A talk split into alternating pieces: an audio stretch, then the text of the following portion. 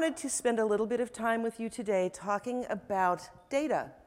Not necessarily big data, although big data is a part of it. But the conversation today is really going to be doing a couple of things. We want to be able to take a look at what this thing called data is starting to do to our practice.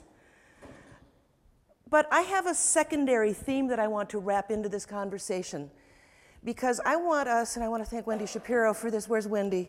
Um, when we were talking about this last night, talking about data, analytics, and what it's going to do in our practice, has ended up shifting the way that we have to think about how some of these innovations are going to tip in our organizations. So I want to make sure that as I'm talking today, you understand that I will not be as creative or as eloquent in my search for looking at the horizon. I'm tending to look at things for the next quarter, for the next six months, for how we can actually take some of the big ideas that are on the walls here and turn these things into solutions that matter to our stakeholders, our students, our faculty, and our institution. So to start this, I'm going to start with an eye chart.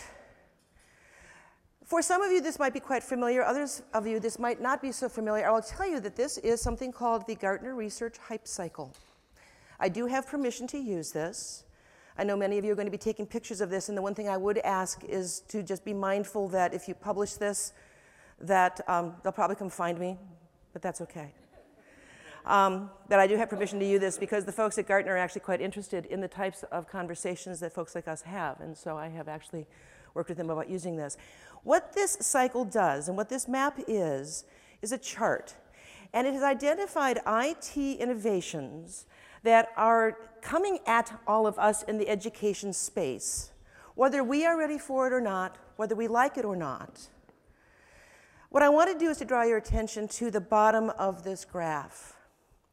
You will notice that there are five stages of innovation. You'll see that great big curve. This is a scientifically derived chart that was labeled in a whimsical way because, in fact, what we were talking about here is something that almost every single innovation goes through on its way to adoption.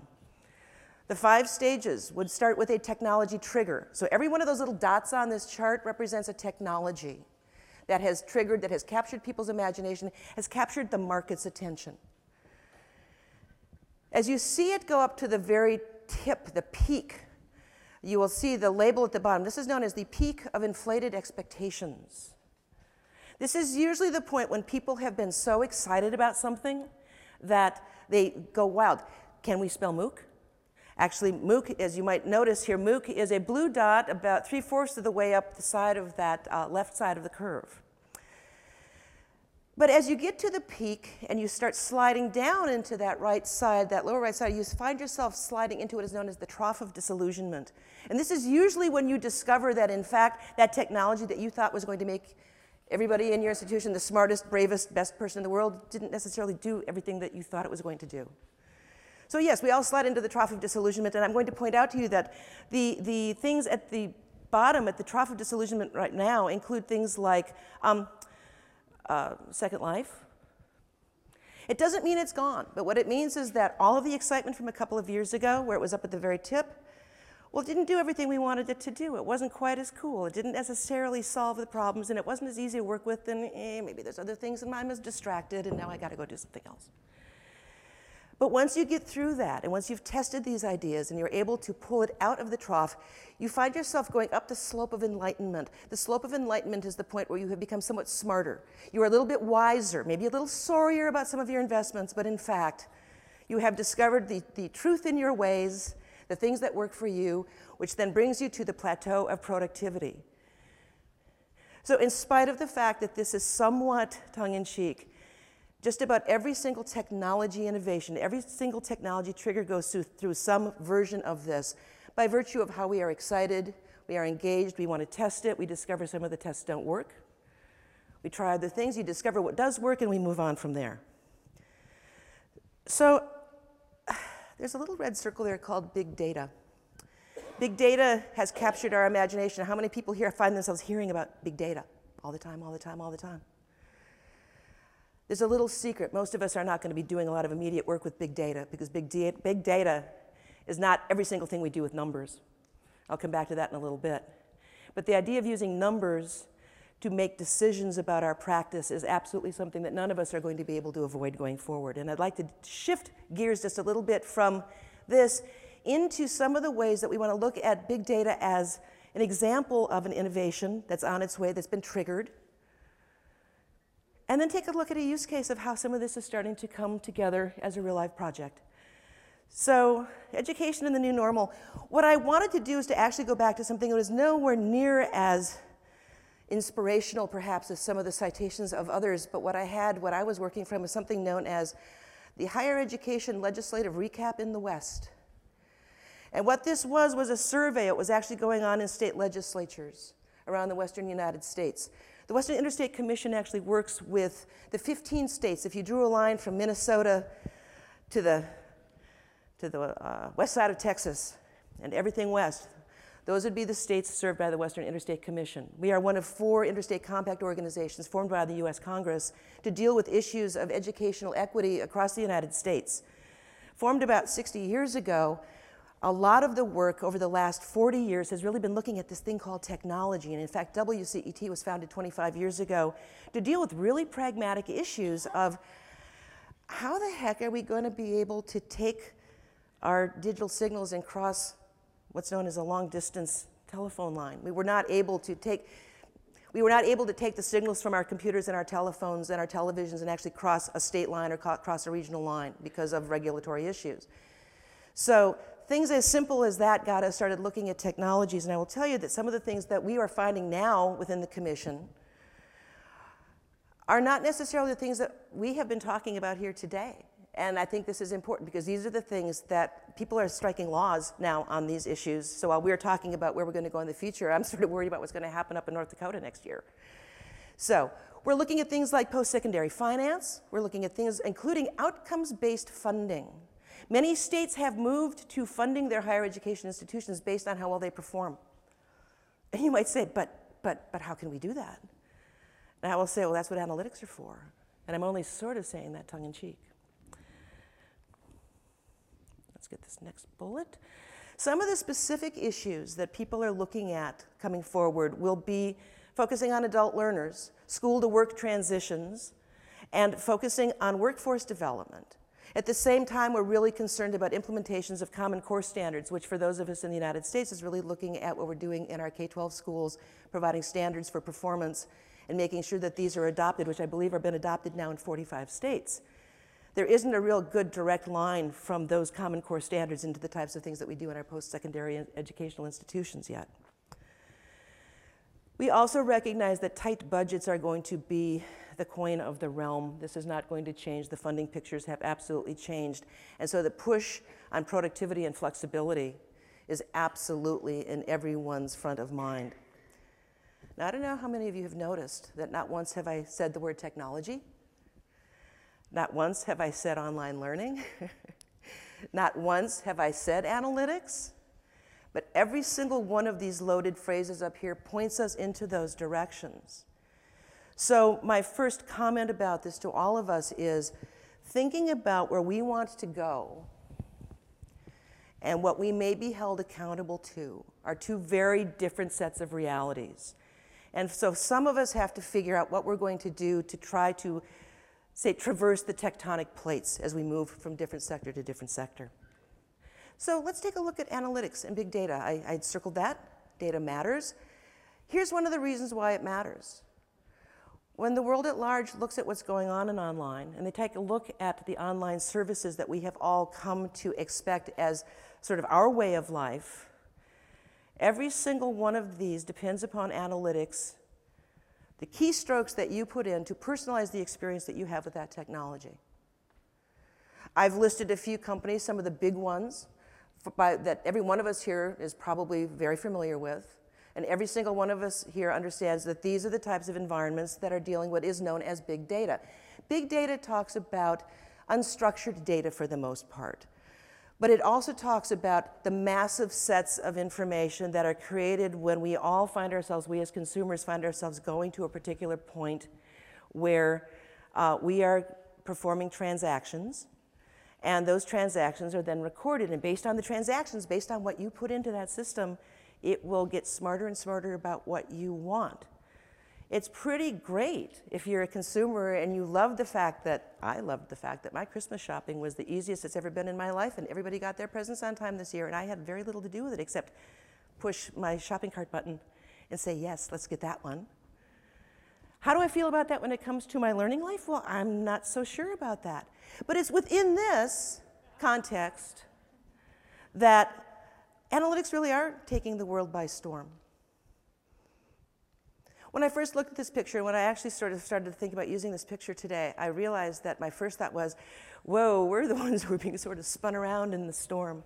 And I've realized, in fact, that these days, I don't necessarily think about analytics as being the storm so much as it is the storm cellar that's going to give us a chance to get out of all that stuff that's going to be thrown at us, whether we like it or not, from people who really have no idea what our practice is, really don't have anywhere near the types of value constructs that we have for our students, and really don't necessarily understand why we care so much about some of the things that we do. So with that, I mean, this is an open question for all of us to ponder. Do we believe that analytics are really going to optimize educational experiences? I have a few of the examples of the things that people are talking about as a way in which analytics are going to be applied to transform education. Retention. Can we keep students in school longer if we understand their patterns better? We believe we can. Can we keep them on track and on point? We believe we can. Can we help them complete? We believe we can. Can we help them engage more? Well, we might be able to see where they do and where they don't. And as good designers, we might do more of where they do and less of what they don't. Learning outcomes is a little challenging. This is where we all want to go. But I'm going to pose a, a dilemma that many of us face. If I were to ask every one of you in this room to give me a definition of a learning outcome, I'm fairly certain I would have about seventy-five definitions, and I'm fairly certain that every one of you would be right. So when you try to quantify qualitative measures and turn them into something that we are willing to bet the bank on, that, that's a little uncomfortable for, for all of us. So I mention this because while we are excited about the types of opportunities that I believe data is going to give us, the consequences of some of the things it's going to allow us to do are also going to be fairly important considerations, as we've been seeing around the room. So with this, I just want to do a couple quick things. One is to really boil this down into why data is going to matter. We find the information in our institutions, we collect and compile that information, we turn that information into something that we can translate, that we can apply and use, and we use that information to help students. And it's really that simple. I want to tell you a little bit about a project where we're testing some of these ideas. The Predictive Analytics Reporting Framework is a project that W C E T has been doing with a number of our member institutions. This is a big data project in that we have huge amounts of information that we are processing. It is structured data for the most part right now, but it continues to be very, very large institutional data sets. We asked W C E T members if they would be interested in a project, and I have to give credit to Phil Ice, who's here, and to Melissa Lane, both of who are members of these the project teams, but I will say that, that Phil Phil challenged us to say, well, what do you suppose would happen if we actually got a whole bunch of schools to contribute all of their de-identified student data and put it into a single data set and do analysis like we were Amazon? And I thought, whoa, what if we could do analysis on our student success like Amazon? That sounds kind of cool. Well, we talked to a few people about this, and uh, they laughed, and they said, you'll never get schools to give you that information, Wagner. And I smiled and said, well, I don't know, maybe we will, maybe we will. And we kept trying, we tried. And in fact, we got schools to do it. We talked to the Bill and Melinda Gates Foundation about funding us. They said, well, let's test the idea. You've got six months. See what you can do. So I'm hearing giggles from the other side of the room, because six months to do what we did was a little bit challenging. But what we were able to do was to create a data set from these schools where we applied descriptive, inferential, and predictive techniques to the set to start looking for patterns that would inform us about student loss and momentum. It was really that simple. These are the schools. We have now gone from the six schools where we got this thing to work. We came up with some fairly interesting preliminary patterns. It was interesting enough that we went back to our funding organization and we said, look at what we've got. And they said, would you like to do more? And we said, yes, please. So we got ten more schools to join us. We now have sixteen schools, and I have them listed here by name. There are some schools that have little asterisks next to their names. Those were the six founding partner institutions. For those of you outside the country, you may not see some of the nuance in this, so I will be very explicit about what we tried to do in building this model. We looked for Research One institutions, regional institutions, community colleges, and for-profit schools. We looked for traditional online schools and progressive online schools. We tried to push our understanding of what we were doing online to get sixteen institutions that would, in fact, share all this information with us. We currently have just completed the first of our big data polls on last semester's records. We now have close to two million student records and eight million course records that we have aggregated into a single data set that we are able to analyze, and in fact are doing so as we speak. There are four phases to the work, and I'm not going to spend time working through all the little buttons with you, other than to say that what we are trying to do is to really look at the potential for multi-institutional analysis like this that gives us a different type of lens than looking at records from a single institution, and that's important. We're also looking at variables that cross institutions. It might be interesting for you to know that when we did our first round at the six schools, we only had thirty-three variables that were common across all six institutions. When you actually got them on a spreadsheet and looked at what they were measuring, they weren't all the same thing. Even grade point is defined differently. So the idea of being able to throw lots of information into lots of data sets and be able to search and do discovery, exploratory work, of course you can do that. But the thing that we've been discovering in our work is if you don't have a common data set, common definitions, and a common framework for interpretation, your opportunities to do the predictions we all want to do are going to be compromised. So with that, um, I just want to take you to what I think is one of the biggest discoveries we've made on this project. There's lots of information that's starting to come out. We actually, this was not my time to tell you about P A R as it was so much what we've been learning about P A R. But the one thing that I think we really have learned is that when you are trying to work with an applied analytics project, there is a secret that we have all learned that is, if you try to go into this without knowing what you're looking for, you will never, ever find it. The answer never emerges fully formed from the mists of Hadoop, in case you were wondering.